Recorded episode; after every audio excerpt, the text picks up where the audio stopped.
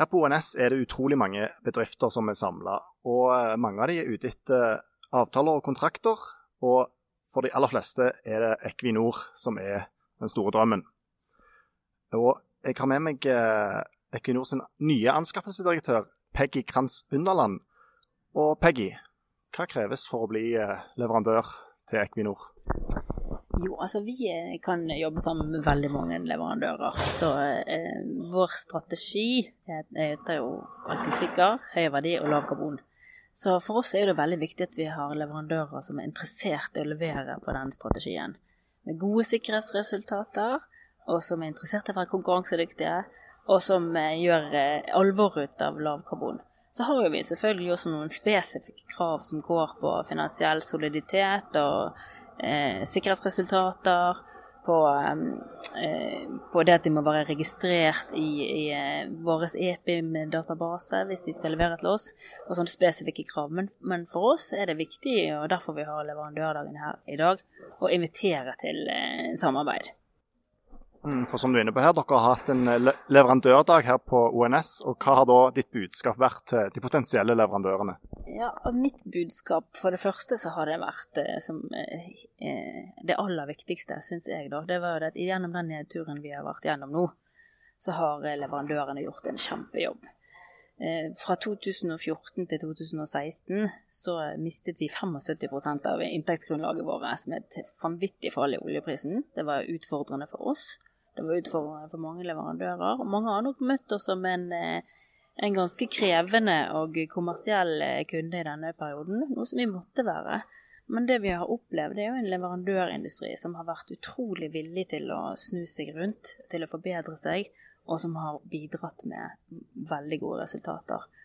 Og det ser jo nå at eh, eh vi har klart å levere på strategien vår. Vi har gått motstrøms gjennom nedturen. Vi har sanksjonert 19 prosjekter, store utbyggingsprosjekter i denne perioden. Og det er jo takket være også forbedringsvillige leverandører som har eh, bidratt til det. Derfor har vi høyere aktivitetsnivå, eh, mye prosjektaktivitet. Eh, mange prosjekter som den gangen da aldri ville bli besluttet fordi at prisene var for høye på den tiden. Så, så Mitt første budskap er at eh, takk til leverandørindustrien, som virkelig har gjort, eh, gjort, dette mulig. Du var inne på eh, konkurransedyktighet her. Hvor viktig er pris når dere velger leverandører? Altså, Pris er jo ett av kriteriene som vi ser på. Men, eh, men som jeg sa til deg, vi, vi, har jo en strategi som går på alltid sikker, høy verdi og lav karbon. Sånn at eh, verdi er for oss enda viktigere enn pris. Det er å se på totale levetidskostnader for et prosjekt, f.eks. Um, og, og, for oss er det viktig at vi har eh, leverandører som er, jobber hele tiden med å forbedre konkurransekraften sin. Og Det har også vært et budskap jeg har hatt her inne i dag, om at konkurransekraft det er en ferskvare. Så vi må ikke hvile på laurbærene nå når, når, prisene begynner å gå opp igjen. Nå må vi sammen jobbe for å få enda, enda mer forbedringer, da. Eh, men det hjelper ikke å være kjempegod på pris og ikke bry seg om sikkerhet. Sikkerhet er vår første prioritet. Men altså, selv om oljeprisen nå er tilbake på ganske mye høyere nivåer enn for noen år siden, så kan fortsatt ikke leverandørene slappe av, altså? Nei, det kan de ikke. Og det kan ikke vi heller. For det, det, oljeprisen kan ikke vi påvirke. Det er forhold som vi ikke rår over. Så vi må styre på det som vi kan styre på. Og det er eh, Vi kan forbedre oss sammen. Vi kan finne på mer effektive og smartere løsninger. Og ved å få smartere løsninger, så kan vi redusere eh, industrikostnadene, og dermed få økt verdiskapning, som gjør at både kjøper og selger tjener penger. Og det vil gi en større kake til sammen. Så det vil vinn-vinn for både oss og for leverandører. Så det er vi opptatt av. Er det lettere eller vanskeligere å bli Equinor-leverandør i dag enn det var for noen år siden? Det kommer jo litt an på. Altså vi, vi, ønsker jo også eh, samarbeide med mange leverandører. Vi har en portefølje på 9000 eh, leverandører nå. Eh, og i måten vi går ut til leverandører på Noen ganger så eh, samarbeider vi med eh, en, en, en, kontraktør som går til underleverandører. Andre ganger så går vi rett på nisjeleverandører. Og det kommer an på prosjektets form og eh, anskaffelseskontrakten. Så vi, vi vi har mange sam mulige samarbeidsmodeller, og vi ønsker eh, også Vi inviterer også leverandører til å komme med forslag til hvordan vi kan bli bedre sammen. Er det noe som har kommet ut av de siste årene, at dere samarbeider med leverandørene på en annen måte enn tidligere? Istedenfor å fortelle dem hva de skal gjøre, så går det begge veier. Ja, jeg tror at, eh, at den kulturen vi har for samarbeid mot leverandører, den er i en utvikling. Og jeg tror at vi har beveget oss veldig mye i riktig retning. Vi har bl.a. et initiativ som heter Leverandørinitiativet, som vi har jobbet med et par år, som går på hvordan vi eh, internt i Equinor skal se på hvordan vi kan styrke eh, kultur og læring og samhandling med leverandører. Og leverandørdagene som vi har bl.a. her, det er et direkte resultat av det. Så dette er ett én eh, leverandørdag av ti nå har vi hatt eh, Vi hadde i Oslo og Bergen i forrige uke. I dag møtte vi 600 eh, leverandører her i Stavanger, så det er jo fantastisk å få komme ut og snakke med så mange samtidig. Eh, din forgjenger Pål Eiterheim er tidligere beskrevet som Norges største innkjøper. Og nå er det du som overtar den rollen. Hvor mye penger er det egentlig du forvalter? Ja, altså Vi har et innkjøpsbudsjett på eller vil si, I fjor så kjøpte vi varer og tjenester for 144 milliarder kroner. Og det er jo et av verdens største innkjøpsbudsjett. Så det er jo enorme midler vi forvalter for, eh, for den norske staten som vi skal ta godt vare på. Um, 60% av, eh, av disse kostnadene 89 milliarder kroner det traff det norske markedet. Så det er klart at det er store andeler som går her til Norge så ser vi det at eh, på de store prosjektene vi har besluttet, de vi sanksjonerte, leverte inn plan for utbygging og drift på fem store prosjekter i fjor. Og av de så er 70 av, eh, av eh, kontraktene satt til norske leverandører. Det vitner om en, en, konkurransedyktig og sterk norsk industri, og det er vi veldig glad for. Har Equinor et ansvar for å opprettholde en sterk norsk leverandørnæring? Ja, jeg vil si at vi har et felles ansvar som bransje for å opprettholde norsk, eh, norsk industri, olje- og gassindustri. Og, og ikke, ikke, bare vi, vi tar det ansvaret, vi har det ansvaret, men også leverandørene må hjelpe oss med å kontinuerlig forbedre oss sammen. Eh, på den måten så kan vi fortsette å sanksjonere prosjekter og, og forlenge levetiden på feltene som vi har da. Så ser vi det at eh, med Johan Castberg eh, som ble eh, besluttet i, i, desember, og med Johan Sverdrup som vi har levert PUD på, på, i dag, så er det kanskje to av de siste gigantprosjektene på norsk sokkel. Sant? Eh, fremover så er det mer subsea-prosjekter, tie-ins, levetidsprosjekter, min, mindre prosjekter enn de store gigantene vi har hatt i dag. Og Det betyr at vi må omstille oss, både vi og leverandørindustrien. Og Så jeg bare håper at eh, leverandørene vil fortsette den trenden som vi har sett, for det har vært utrolig bra i det siste. Du får jo en sentral rolle nå, men du er kanskje et nytt navn for mange. Hva, hva er din bakgrunn? Ja, min bakgrunn er Jeg har vært i Equinor i 20 år. Så um, utrolig glad for å jobbe i et sånt uh, fantastisk selskap med sterke verdier og høy fokus på bærekraft. Og som gir mulighet for mange.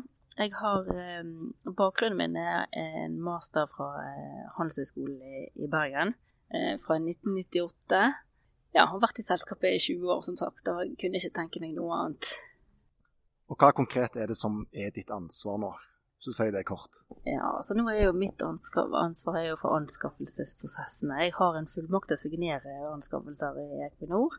Og vi styrer anskaffelsesprosjektene. Og så er det vi som er også um, kontaktpunkt ut mot hele leverandørporteføljen. Så vi er 780 stykker i, i organisasjonen vår. Utrolig mange flinke og dyktige folk som skal hjelpe oss å, å forvalte det ansvaret på en god måte. Hva ansvar har du da for at eh, Equinor fortsetter å spare penger framover?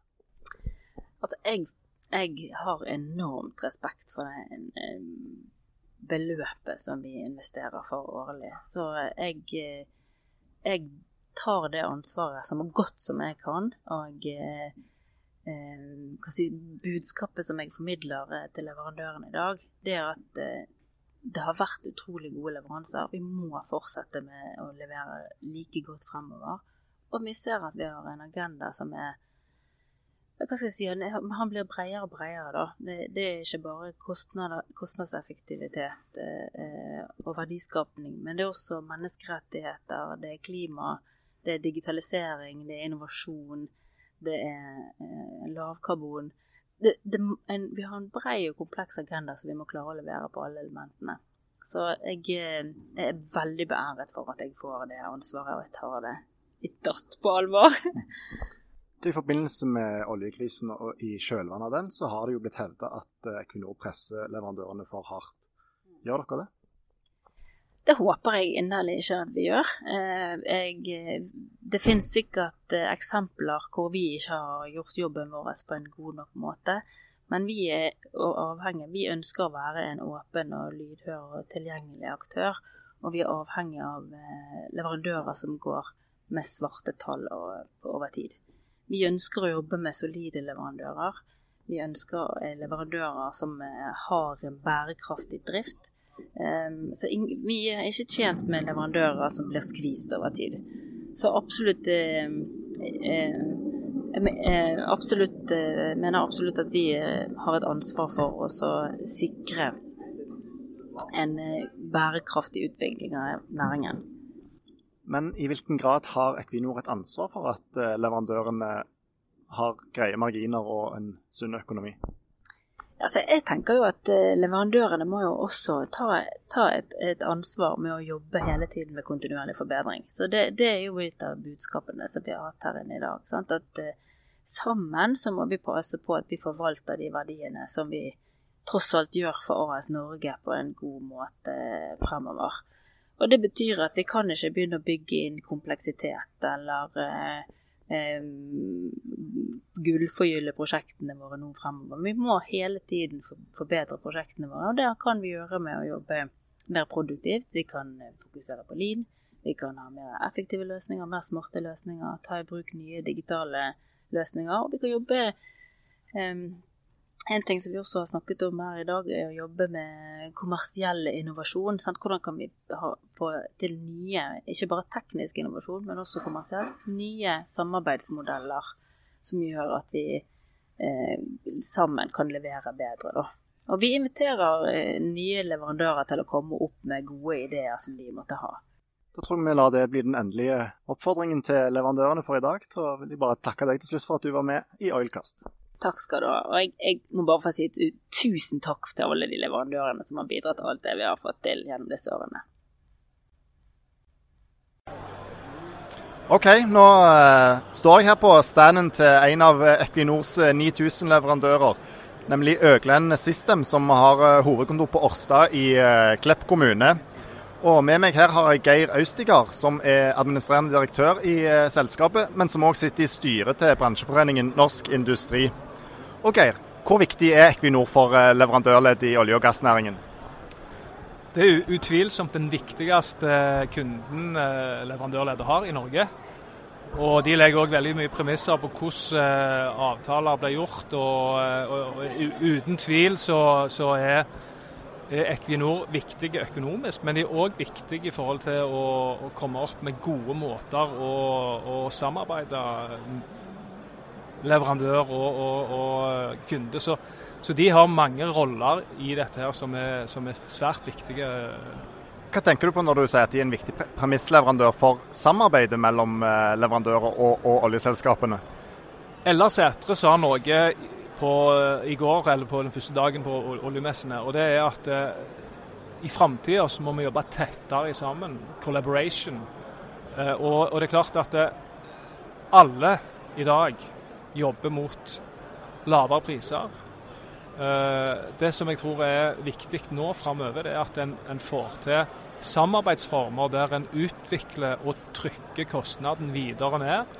Eh, men at det skjer gjennom forbedring av teknologi, og ikke nødvendigvis gjennom å ytterligere skvise allerede en, pressa, en veldig pressa industri. Der bringer du meg eh, fint over på neste punkt. for Du har jo tidligere advart Equinor mot å skvise leverandørene for hardt. Har de gjort det? det er et godt spørsmål. Ehm, jeg tror at eh, noen leverandører er nok, eh, er nok eh, ute og, og, har tøffe tider fremdeles. Det er klart det var nødvendig å, å ta et tak i bransjen. Det var helt riktig. Jeg tror at vi nå har nådd et nivå som er på en måte et, et bunnivå. Og, og jeg tenker at hvis vi, hvis vi, greier å holde oss på dette nivået nå, og ikke falle for fristelsen til å, til å fyre av gårde med høyere kostnader når tidene snur, så, så har det vært bra. Og Det er jo det alle sier, at nå må vi klare å, å lære av eh, det vi har vært gjennom, og uh, unngå at det samme skjer igjen. Samtidig er det gjerne signaler som tyder på at en viss spiral allerede er i gang enkelte steder. Hvordan skal man klare å lære? Jeg tror at framtidens bedrifter de må stadig forbedre seg. Du kan ikke stoppe opp nå fordi at nå har du fått en kontrakt, enten det er med Equinor eller det med andre. Nå må du, for, for, du må fortsette å forbedre deg. Og så er det en annen ting. Den syklikaliteten som vi har i Norge, den tror jeg vil vedvare. Så jeg tror det er viktig for bedrifter å, å finne nye markeder. Finne alternative markeder, og ikke bare tenke ensidig på de store utbyggingene i Norge. Få en bredere plattform å stå på. Der har faktisk alt leverandørene et ansvar eh, sjøl. Og dette med å finne nye markeder, der har jo dere gjort en del i Øglen, vet jeg. Hvordan eh, er situasjonen der for dere i dag? Ja, altså det, vi, har, eh, vi, har, hatt eh, en stor investering i, i vind.